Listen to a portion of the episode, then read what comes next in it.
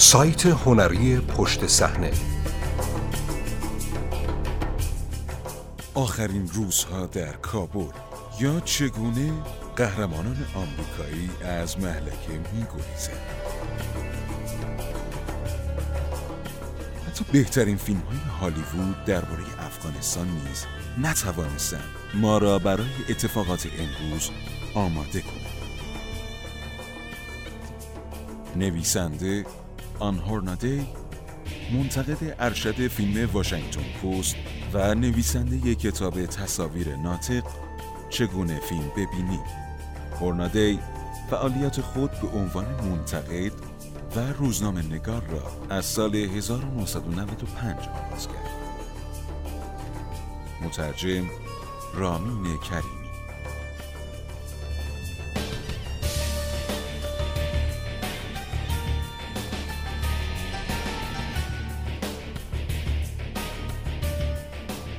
قبلا این فیلم را دیده ایم. وزیر دفاع آمریکا لوید آسین در ماه مارس در تلاش بود تا با این جمله رئیس جمهور را برای حفظ هزاران نیروی آمریکایی در افغانستان قانع کند. اگرچه منظور آسین از فیلم اشغال عراق توسط داعش بود اما این جمله برای اکثر آمریکایی ها یادآور سال 1975 و صحنه نمادین تخلیه آمریکایی ها و تلاش مردم ویتنام شمالی برای پیوستن به آنها از پشت بامی در سایگون روری کندی در مستند جذاب آخرین روزها در ویتنام به طور مجدد این صحنه را خلق کرد. در این هفته تجمع هزاران افغانستانی در فرودگاه کابل و تلاش شتاب زده آنها برای فرار از کشور یادآور همان میزان غم و درماندگی بود که کندی در فیلم خود به تصویر کشید. در آن آشوب روز دوشنبه حداقل هفت نفر جان خود را از دست دادند.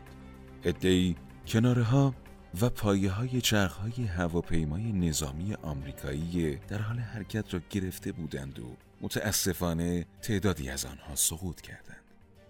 شک آور بودن آن تصاویر یا تقدیر خواندن آنها به نسخه ای از روایت اشغال افغانستان که دیده اید و باورش کرده اید وابسته است. در 20 سال گذشته هالیوود داستانهای زیادی را در مورد جنگ در افغانستان روایت کرده. حتی اگر این روایت ها با شمای کلی این فضا تطابق محدودی داشته باشند. پارامترهای این فیلم ها عمدتا به واسطه مجموعه آثار جنگی ساخته شده پیش از آنها ترسیم شده بود. البته شاید آرمانگرای حق به جانبی مانند اسپیلبرگ بتواند بعد از جنگ ویتنام با ساخت میدان جنگ قهرمانانه ای در درام جنگ جهانی دومی شبیه نجات سرباز راگان قصر در برود اما فیلم های جنگی معاصری که دم از تعصب می‌زنند دیگر اذهان را به خود جذب نمی کنند Tell her that when you found me, I was here and I was with the only brothers that I have left. And there's no way I was going. I think she'll understand that. There's no way I'm...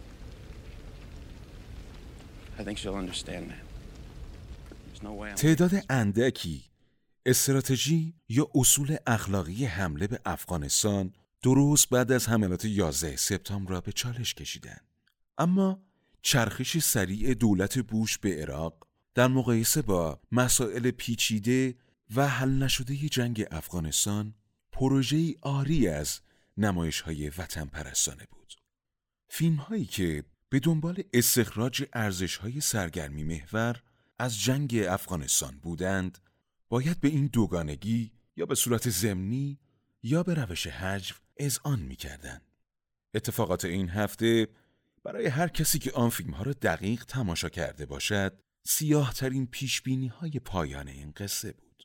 با این وجود جدیترین و خردمندانه ترین فیلم ها در مورد جنگ نتوانستند واقعیت های کین توزانه امروز را هویدا کنند.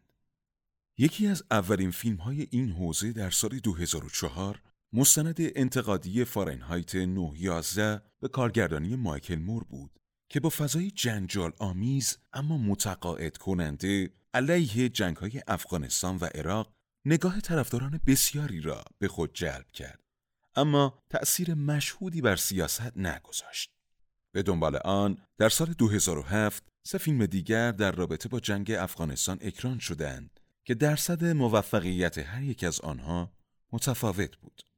رابرت ردفورد فیلم شیرها برای بره ها که نقدی جدی به تاخت چشم بسی جامعه آمریکایی به سمت جنگی با زمینه های جعلی بود را کارگردانی کرده و در آن به نقش آفرینی پرداخت. در جنگ چارلی ویلسون دیگر فیلم هوشمندانه این حوزه که در دوران جنگ سرد روایت می شود تام هنگس نقش سیاست مدار تگزاسی سرزنده ای را بازی کرد که عملیات آمریکایی ها برای حمایت از مجاهدین افغانستانی در سال 1980 را مهندسی می کند. به دلیل غیرقابل درک بودن این فضا برای اکثر آمریکایی ها هر کدام از این فیلم ها در تلاش بودند تا از این کشور و از این مبارزه روایتی مفهومی ارائه دهند. در مقابل فیلم های داستانی مخاطبان عمدتا در مستندها شاهد نقدهای تند و تیزی بودند. مستند برنده اسکار تاکسی به سوی تاریکی اثر الکس گیبنی اولین گزارش اتهام آمیز از شکنجه های فاجعه بار و بی تأثیر و برنامه های دستگیری ایالات متحده در دوره ریاست جمهوری جورج دبلیو بوش بود.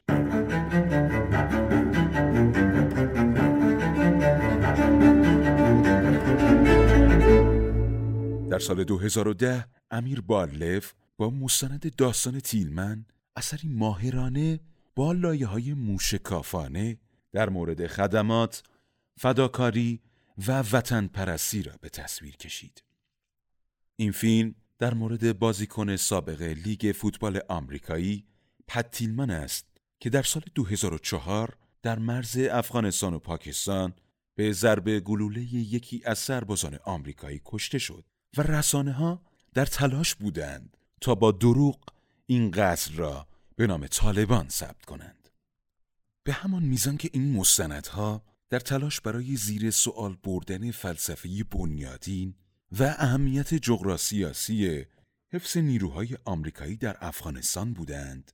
جریان اصلی هالیوود علاقمند بود. این جنگ ادامه یابد. تا از آن به عنوان پس زمینه داستانها یا محلی برای به آزمایش گذاشتن دلاوری های شخصیت های واقعی بهره ببرد. فیلمسازان جریان اصلی با اجتناب آمدانه از تحلیل های پیچیده سیاسی یا محتوای تاریخی سنگین به دنبال روایت هایی رفتند که بر شجاعت عدهای از سربازان یا قهرمانبازی های نیروهای ویژه ارتش متمرکز است. این روایت های معمولیت محور در ابتدا بر شایستگی در مواجهه با دشمنی ناشناس یا دولتمرد و یا افسر ارشدی نالایق تمرکز دارد و در نهایت کارگردانها ابهامات دنیای واقعی را در فیلم جاری می کنند. اگر بازیگر فیلم شما از یگان ویژه نیروی دریایی آمریکا باشد امتیاز بیشتری خواهید گرفت.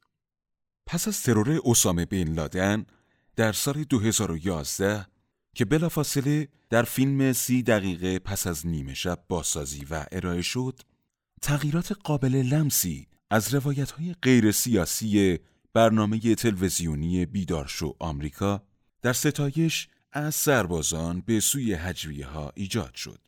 این حماقتی که امروز آن را به عنوان جنگ همیشگی آمریکا می‌شناسیم با بدبینی های پوچ فیلم هایی چون سگ های جنگی و یا با تلاش های ناهنجار و همراه با خوشمزگی های تأسف بار فیلمی چون Whiskey Tango Foxtrot مورد بررسی قرار گرفت.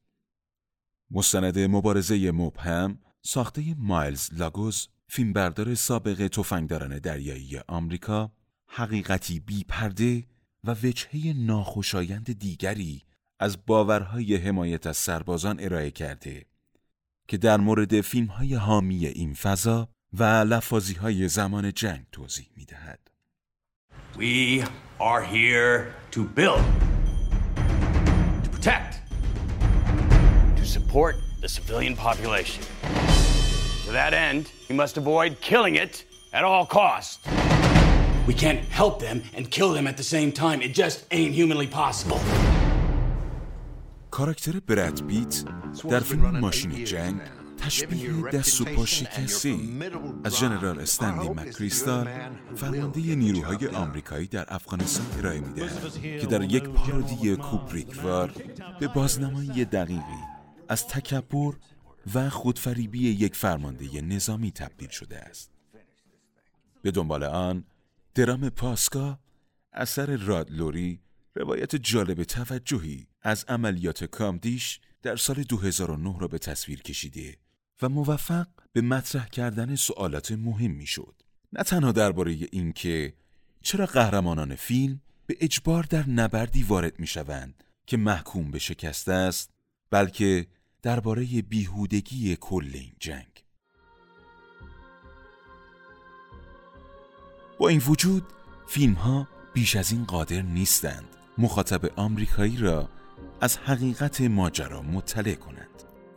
کدام مستندسازی می تواند یکی از مقامات ارتش را متقاعد کند تا جلوی دوربین در مورد تردیدهای عمیق خود در مورد آموزش سربازهای افغانستانی صحبت کند؟ کدام تهیه کننده هالیوودی برای ساخت تریلری در مورد ریشه های فساد در دولت های رؤسای جمهور سابق افغانستان حامد کرزای و اشرف غنی چراغ سبز خواهد داد. در حالی که ما با داستانی که خودمان برای خودمان از افغانستان روایت کرده بودیم حسابی سرگرم شده و اطمینان خاطر پیدا کردیم که همه چیز در امن و امان است. یک داستان کاملا متفاوت در خارج از روایت غالب در حال رخ دادن بود. مسئله این نیست که ما این فیلم ها را پیش از این ندیده ایم مسئله این است که از ابتدا در حال تماشای فیلم اشتباهی